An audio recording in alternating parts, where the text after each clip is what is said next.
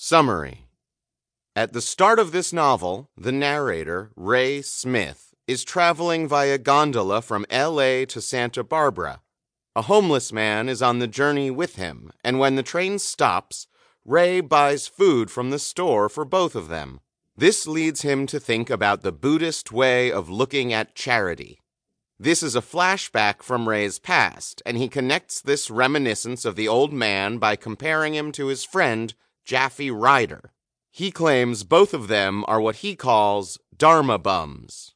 He goes on to tell the reader about Japhy's childhood, college time, and the events that led him to becoming an Oriental scholar.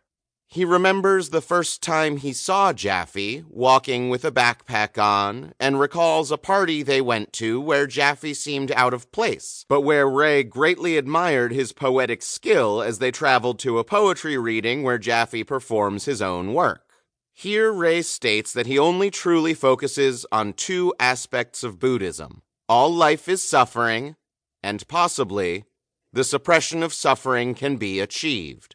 Ray describes a time he visited Japhy's shack, a tiny, minimalist existence, and Ray also notes that the books are the only valuables that he owns. This kind of discussion sets the tone for the novel. Japhy tells Ray about Han Shan, who writes about his journey climbing a mountain.